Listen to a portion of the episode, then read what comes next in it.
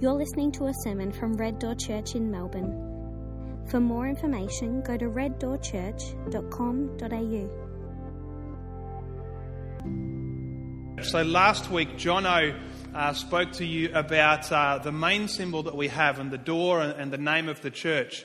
Um, well, today I'm talking about the second symbol. And if you look in the, the little booklets that we handed out last week, and you can grab them in the foyer uh, as, you, as you come in or go out today, uh, we've got these explanations here. And I'm going to go into more detail about this first one, which is the circle. And so, what the circle is about, uh, as, as this little banner indicates, and you'll be able to go back to these banners every week when you want to find out if you forget what the symbols are about, it, it's about community. And so we're going to talk about community today, but we want to make it easy for you to remember what we're talking about. So, what we've decided to do is to, to represent it by a circle. So, you think Knights of the Round Table, okay? And they sat and they did their, their thinking and their deciding around food. Food is really, really important. We want you to think about this concept of having food with people inviting people into your home. And so the circle represents a table. And food is very important in all the theology of the early church and even before that. Uh, if you go to one particular Bible college in Melbourne, there's actually a subject in their course called the theology of the table because the theology, the way the church developed and the way that, that people have interacted as Christians for a, the very early days centers around the table and around food because life connections get deeper once you get food involved. And so we want you to think about how can we have food together? Not because we want to eat, but because we know that that's how we connect with each other. And this goes way back to the beginning of the early church. It's also through the whole temple sacrificial system, if you look in the Old Testament there, and all the way back to the Passover that Jono was talking about last week. And so the table is about community, and community is what we're talking about today. So there's a beautiful little book. Uh, it's called the All Better Book. And it's about how to solve uh, the world's big problems. And it's written by primary school children. And so these little children, they're all grappling with the idea of how do we fix the big issues in life, like uh, global climate changes, and, and how do we help people with their addictions? And somebody's taken all their responses and all their ideas and their suggestions and they've put them into this little book of children's wisdom. And here's the toughest question in the book. With billions of people in the world, someone should be able to figure out a system when no one is lonely. What do you suggest? And here are some of their answers. Kalani's aged eight, and she said, People should find lonely people and ask their name and address. Then ask people who aren't lonely their name and address. And when you have an even amount of each, assign lonely and not lonely people together in the newspaper. That was her suggestion. Max says, We could make food that talks to you when you eat it. That's a pretty good one. I like Matt's suggestion. He says, we could get people a pet or a husband and, and take them places. Makes me feel good about myself. With billions of people in the world, somebody should figure out a system where no one is lonely. It seems like such a simple, basic, easy thing to do. But for centuries, the smartest people in the world have tried to figure out an answer to this. And they've written tomes about it. Plato wrote The Republic, and it's basically about trying to solve this problem. One of the greatest pastors and theologians of all time is a guy named Augustine. And his life's work is really about this topic. It's called The City of God. You've got the story of the Odyssey by Homer all the way through to King Arthur and Camelot. The basic themes behind most of these great works are this idea of how do we make community work? And we're all searching for the answer to that. And one of the most remembered speeches in the history of the world today is about how one day all human beings should be able to eat together. They should be able to hold hands and sing a common song. And that speech by Martin Luther King was so captivating because he wasn't talking about his dream. And he wasn't talking about our dream, he was talking about God's dream. With billions of people in the world, someone should be able to figure out a system where no one is lonely. Now, this is happening in our world all around us right now.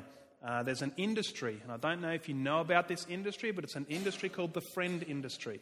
And you can look it up on the website. It's an industry where people have uh, the job of being your friend. You get paid to hang out. You get paid to play PlayStation. You get paid to go to parties with people or go to a movie with someone because people are lonely when they go to the movies and they don't want to go by themselves. So you can rent a friend to go to the movies with you.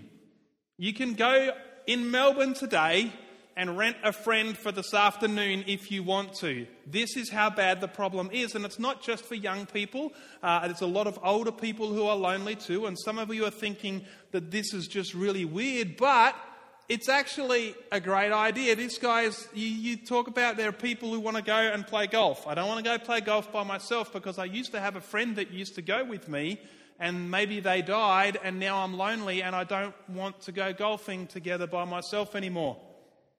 Now, this all started in Asia, in some of the most densely populated areas of the world. In Asia, in the big cities, surrounded by millions of people, but you're intensely, intensely lonely. And we find this in churches. The bigger the church gets, the more lonely it feels. So now, while we've got our two services happening and you've got a kind of smaller church happening now, it's a good time to make some connections because we expect the church to grow, and then you might find it's harder to make some connections. So work on those now. But there is no pain like the pain of loneliness. Now, there's a person who wrote in the Chicago Tribune, and her name's, her name's Marla Paul. And she confessed in an article one day, she had one of these opinion pieces, and she said, I'm so lonely. How did it happen that I could be 42 years old and not have enough friends. And she said, I asked my husband if something was wrong with me.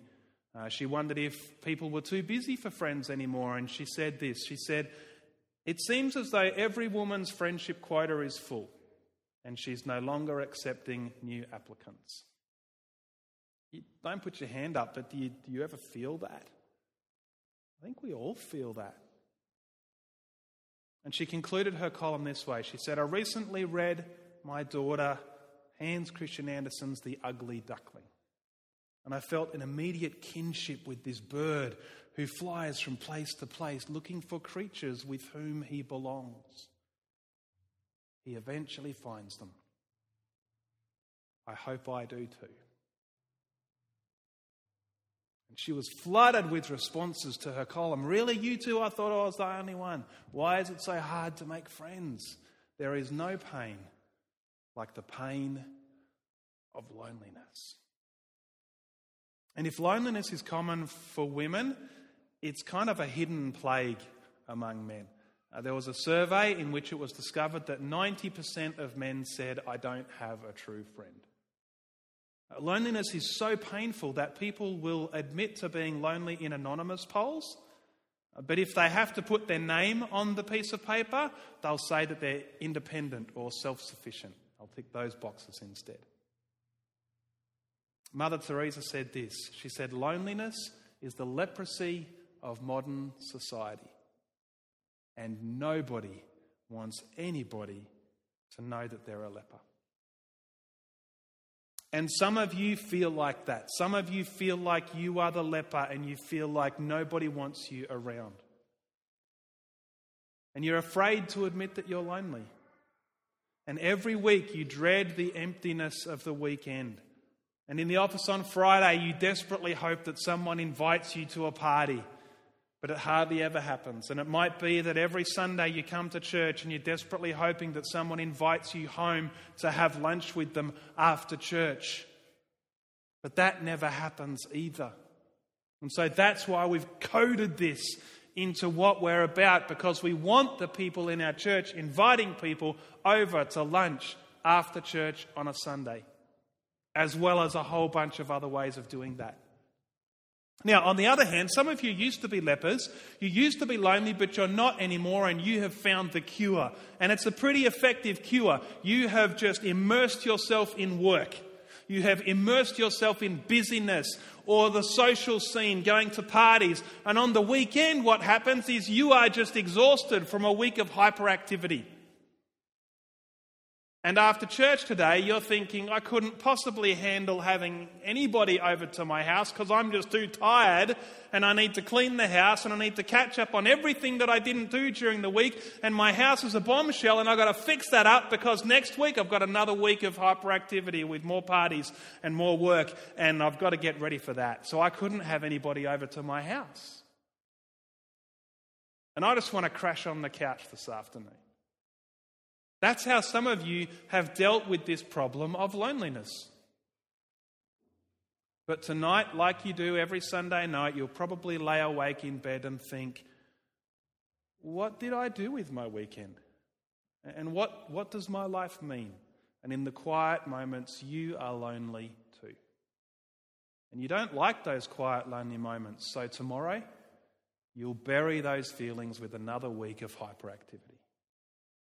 And here's the problem with all of this this is one of the big problems.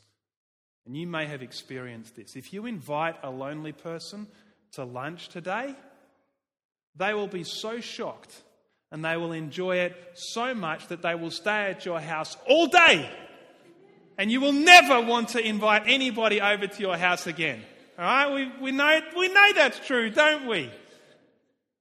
But with billions of people in the world, somebody should be able to figure out a system that works where no one is lonely. I get lonely. When I lived in Adelaide uh, and I went to university, I, I, was one of these people that didn't have too many friends. Um, and it wasn't because I was distant from God, right? We're not saying because you're lonely, uh, you must be distant from God. I, I completely dispute that. In fact, the lonelier I was, the closer I felt to God because I had to depend on Him more. And these were really important times for me to form my spirituality. And during these times, that's when God became my closest friend. And we had wonderful times together, but I still felt lonely. And I remember one time I was at Bible college and I'd finished my exams and all of our class got together for lunch like we did at the last at the last exam every year we all got together for lunch at someone's house which was great and after lunch I was saying, hey, what do we do now? Let's do something. Everybody else had something to do. They had assignments to finish because they weren't organized, and I was a geek and I was organized, so I was all done. Or, or, they had people to see, or they had people at their church that they were caring for, and, and I'd done everything. Um, and maybe that's why I had no friends, because I was that bit of a nerd um, and I spent all my time working and all of that. But I came to this moment and I wanted something to do. And the term was over. There was no work left for me to, done, to, to do, so there was nothing to distract me from the fact that I had spare time. So I did what I always did when I was lonely, and I ran. But I hadn't been for a run for a while. I'd been busy and I didn't have the right clothes with me, uh, just the shorts that I was wearing for the exam at the time. So I took my shirt off, I took my shoes off, and I went down to the beach and I ran on the sand. And I thought, I'll just go to that little ridge just to give me. And I went to that ridge and I felt pretty good. So I thought, I'll, I'll go a bit further. And I went a bit further. And, and the next Next thing I knew, I was actually in the next suburb in Brighton. I'd run from one jetty to another, and I got there and I stopped and realized I've got really sore feet now because I have no shoes. And so I started to run in the water on the way back, and um, then my shorts got wet, which just started to chafe everywhere and it was really nasty. And I could hardly walk for a week because I hadn't run all year, and now my calves the next day were killing me. I could hardly walk, I had chafing everywhere. Uh, there was another time when I was really lonely on, a Saturday afternoon, and again, this is what I used to do when I was lonely I'd go for a run. So I was actually pretty fit because I was pretty lonely. And, and I, took, I, took, I took my two dogs with me. We had two farm dogs, they were Kelpies, and they loved to run and run and run. And I thought, I wonder if I can get to the beach from my house. And, and from my house to the beach was all these rolling hills. And, and I started to run, and I, I wasn't very well prepared, as you know, when you're 20, you can, you're invincible. You can, so I just ran, or I didn't take any water or anything. I just had a bum bag for my phone. And uh, it was the middle of summer, it was at least 30 degrees. But I started running. And after about two hours in this 30 degree heat, over these hills, through the thistles and the fences and the snakes, as it turned out, about two hours later, I got to the beach. And I thought, this is going to be great. Can't wait to jump in the water. But there was a cliff. And I'm thinking, how do I get? It was like a, it was a, it was a solid cliff, like the height of this roof. I'm like, how do I get down? Well, the dogs had already gone down. all right? Because they were ahead. They'd smelled the water and they were like, yeah. And so I had to go down after them. And, and, so I climbed, tried to climb down. Really, I slid down more than climbed down. I jumped in the water and it was amazing. It was one of the best swims I've ever had in my life. The water was clear. It was one of those pebble beaches. Um, eventually, I got out of the water. It was getting late. I decided I needed to head home. And then I realized I've got to get back up that cliff because I really didn't know where I was. Um, the dogs couldn't get back up the cliff, so I had to carry them up the cliff. Um, so I kind of managed to push. Have you ever pushed like a dog up a hill? Right, that's what was going on. Uh, and then I looked back towards home, and I realised, which I should have done, that the whole way here I was running downhill, right? Because it's the beach, and so back home was uphill. Um, but I, I didn't have a car, I had no phone service. Like, so, about three quarters of the way back home, my Kelpie disappeared. And I called and I called, nothing. So I, I, called my other dog, got him to come to me. We went back to try and find my Kelpie. Found the Kelpie lying on the ground, exhausted. I had outrun my sheepdog, um, which I didn't realize was possible. I checked my phone, no coverage, so I picked up the dog and kept running home. Eventually, we made it home. As soon as we're close enough, the dog goes, Yay, thanks for that, and jumped out of my arms and took off and went home.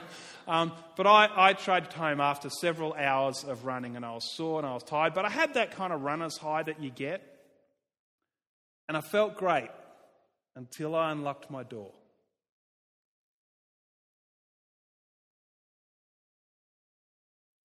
And it was the door of a dark, empty house.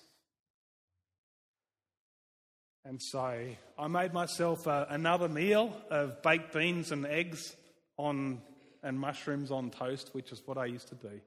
And I went down into my room and I put on my Mariah Carey CD, right? And uh, I listened to her singing that hero song, you know, one day a hero will come. You know that song over and over again, all right? That, that was my life.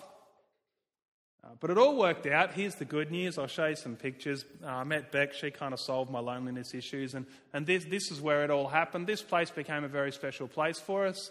Um, we got engaged on that Pebble Beach.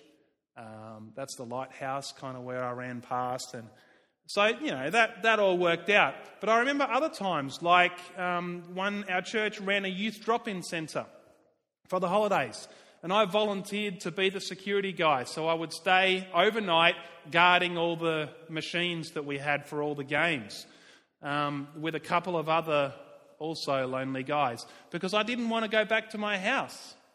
So I stayed sleeping on the floor of the church because I didn't want to go there. I remember one night sleeping overnight on the floor of the church staff room because I had assignments to do and I couldn't face going home to do the assignments alone.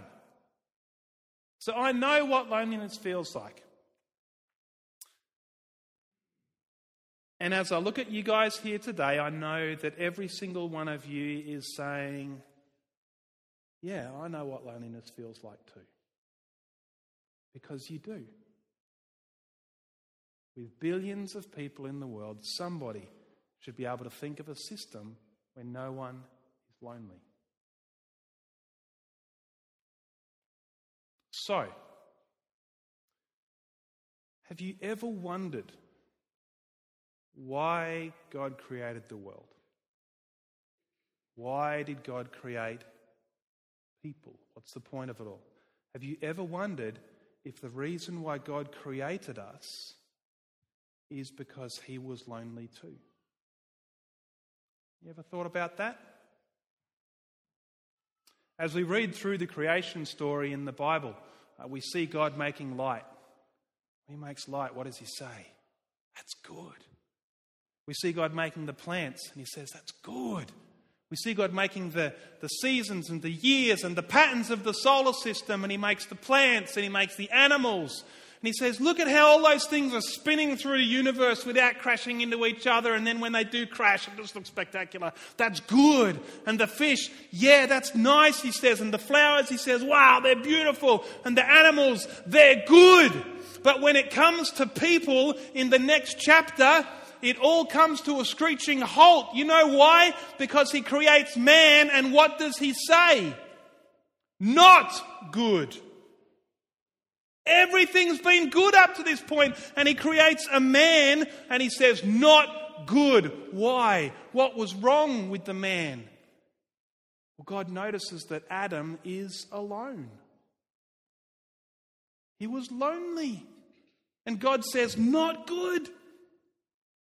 And we think, hang on, that can't be right. That no, that theologically that, that doesn't make sense because we've all heard sermons where the pastor said, You have a God shaped hole in your heart, and only God can fill it, and that's why you're lonely, right? You've heard that sermon, haven't you? Well, in Eden, Adam had God, didn't he? He had a perfect relationship with God every word that they spoke to each other was wonderful and encouraging and fulfilling and, and great. And, and they spoke every day, and God was actually there, and, and God would visit in the cool of the day. How could Adam possibly be lonely? But he was. He was alone. And God said, Not good. And it is true that we do have a God shaped hole in our soul that no human can fill. That is true. But the Bible also tells us that we have a human shaped hole in our hearts that God Himself has decided not to fill. He could fill it if He wanted to, but He said, No, I want another system. With billions of people in the world, Somebody should figure out a system where no one's lonely, and someone did, and that person was God. And the system is called community, relationship. You might call it family. And to understand the system and to understand how God came up with the system, we have to go way back, even before the story of creation. We have to go before the world was created and understand something about God Himself. And we have to understand what God is like. We have to understand what life was like for God before humans existed. Before there was anything that we know, there was God. Which begs that question that we asked before Was God lonely? And the answer is no. God wasn't lonely. Let me explain. Uh, when the early church fathers decided to try to explain God, they, they had a lot of trouble because God's not like anything that we know, right? He's outside of time, doesn't have a physical body, you know, all kinds of stuff that we struggle to describe. But particularly, there's this aspect of God which we call the Trinity today. And basically, the Trinity means that God is three, but God is also one. There's the Father, Son, Holy Spirit, but just one God. And you've probably heard about that before. So, in trying to explain this, the early church fathers wrote some very, very complicated descriptions. Um, let me give you an example of the kind of descriptions that they came up with. This one's called the Athanasian Creed. Now, we do the Apostles' Creed like every week. I think we're going to. Did we do it already? We did it already, didn't we? All right? Well, th- be thankful that we do the Apostles' Creed, not the Athanasian Creed, because I'm going to read the Athanasian Creed for you and it's going to be rough. Okay, so stick with me. Here we go. We worship one God in Trinity and Trinity in unity. Neither confounding the persons nor dividing the substance. For there is one person of the Father, another of the Son, and another of the Holy Spirit. But the Godhead of the Father, of the Son, and of the Holy Spirit is all one. Glory equal, majesty co eternal. Such as the Father is, such is the Son, and such is the Holy Spirit. The Father uncreated, the Son uncreated, the Holy Spirit uncreated. The Father incomprehensible, the Son incomprehensible, the Holy Spirit incomprehensible, the Father eternal, the Son eternal, and the Holy Spirit eternal. And yet they are not three eternals, but one eternal. And also, there are not three incomprehensibles, nor three uncreated, but one uncreated and one incomprehensible. So, likewise, the Father is Almighty, the Son Almighty, and the Holy Spirit Almighty, and yet there are not three Almighties, but one Almighty.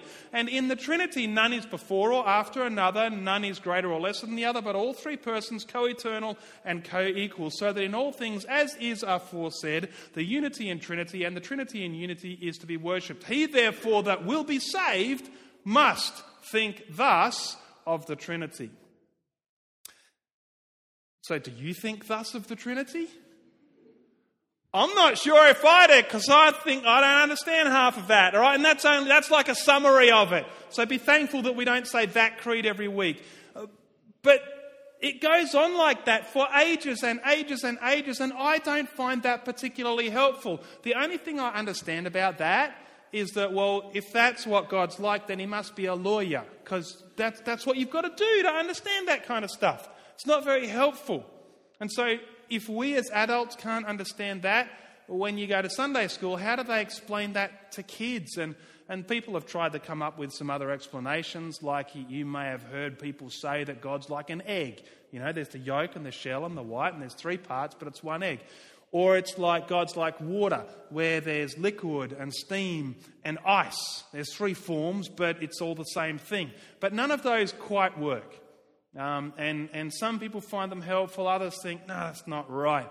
Um, because nothing that we have is quite like God.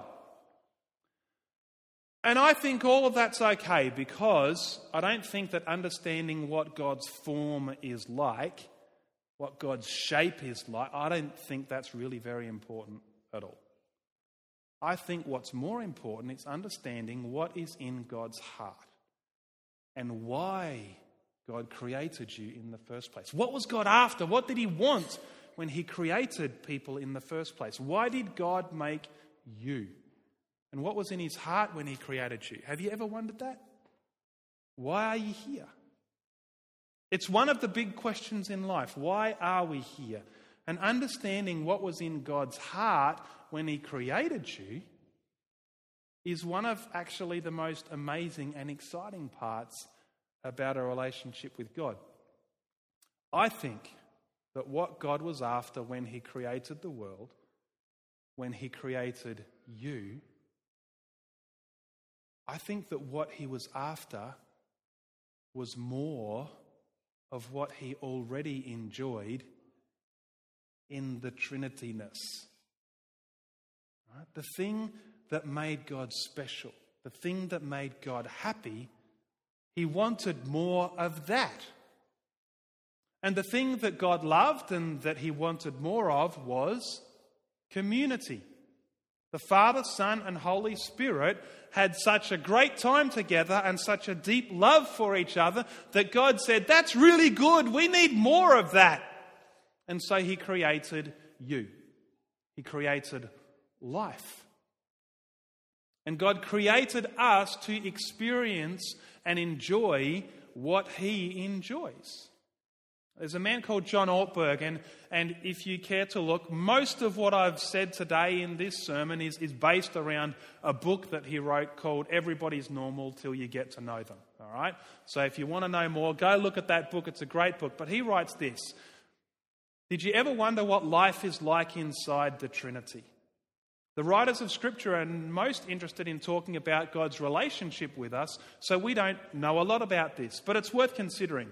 Do you think there was a lot of bickering about who was the most omniscient or the most omnipotent or which member of the Trinity is the oldest. My wife and I will occasionally argue about division of labour issues, whose turn it is to take out the dog or empty the dishwasher. Can you imagine that kind of discussion happening within the Trinity? Not quite. We see this when Jesus was on earth, and this was our Bible reading today. We see how God the Father, God the Son, and God the Holy Spirit interact with each other. First, we see that the Holy Spirit comes not to draw attention to himself, but to point to Jesus. So, if you remember that from the reading, when Jesus was being baptized, the Holy Spirit comes down to point to Jesus. And when Jesus got baptized, the Holy Spirit speaking through John the Baptist, and we see this in, in the John uh, Gospel, and he's speaking through John the Baptist, and he's constantly saying, Look at Jesus, follow him, worship him, do what he says, love him. And John Ortberg calls that the shyness of the Holy Spirit. But it's weird because at the same time, Jesus is also shy like that. He never talked about how wonderful he was. He pointed to who? Jesus pointed to the Father. And he said, I came not to be served, but to serve. But we see that the Father is shy as well because when Jesus was baptized and everybody was looking at Jesus just being baptized and everybody was looking at the dove, the Holy Spirit coming down, all of the attention was on Jesus and the Holy Spirit in the form of a dove. And what did Father say?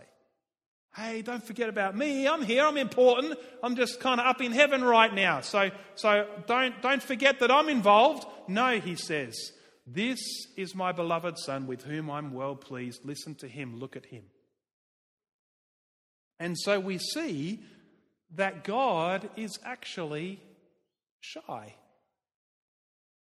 God is constantly pointing attention away from himself to another member of the Trinity.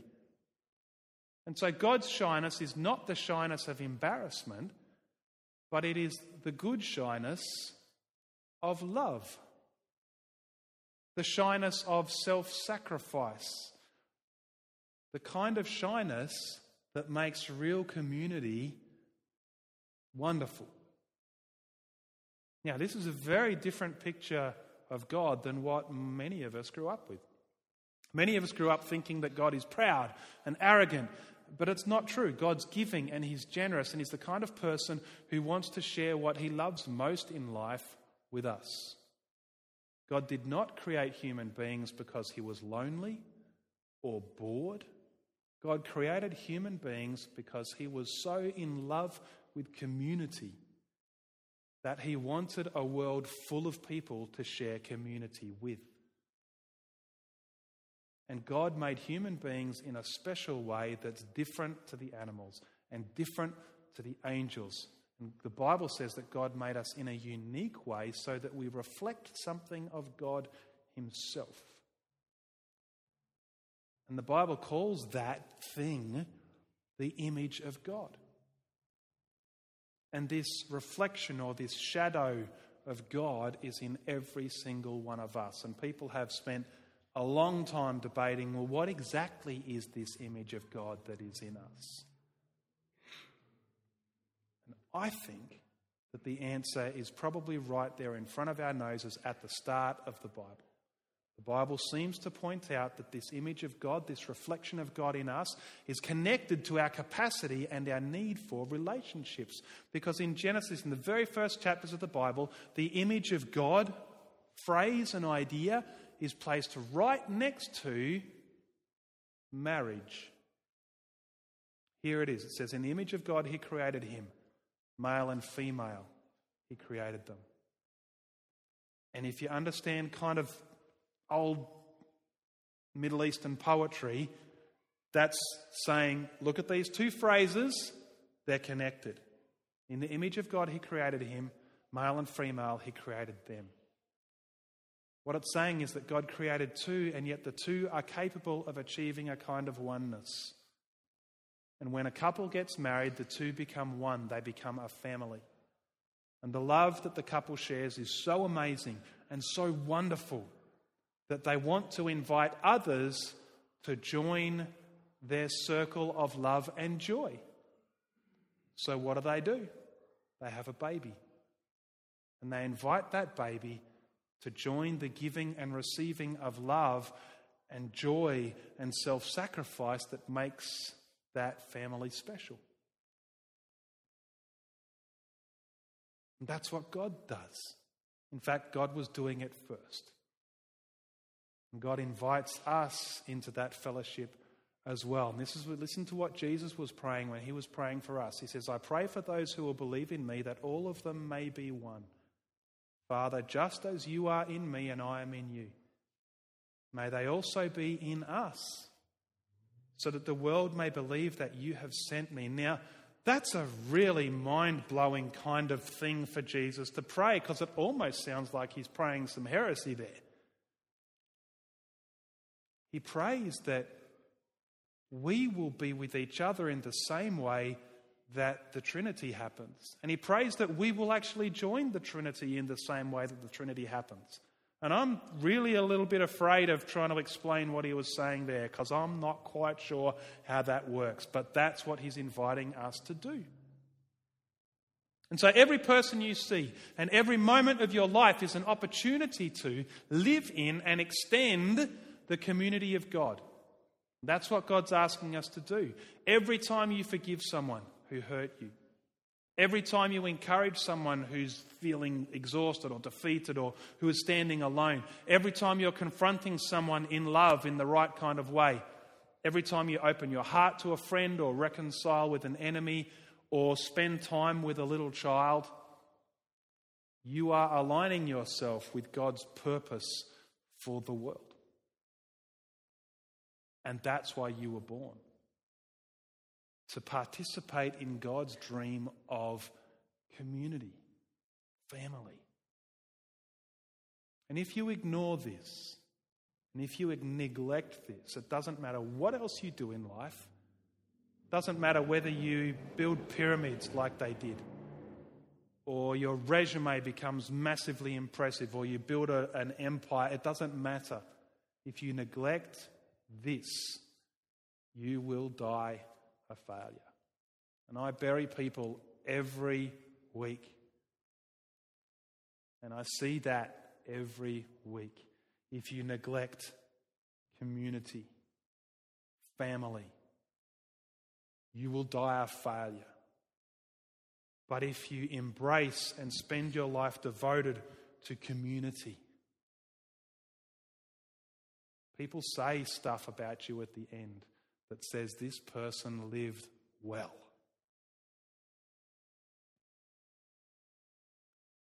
With billions of people in a world, somebody should create a system where no one is lonely, and somebody did. God did, and it's called community. You might call it family. And every single person in this church has a part to play in making it happen in our circle. Family is supposed to be the ultimate expression of community. It's supposed to be.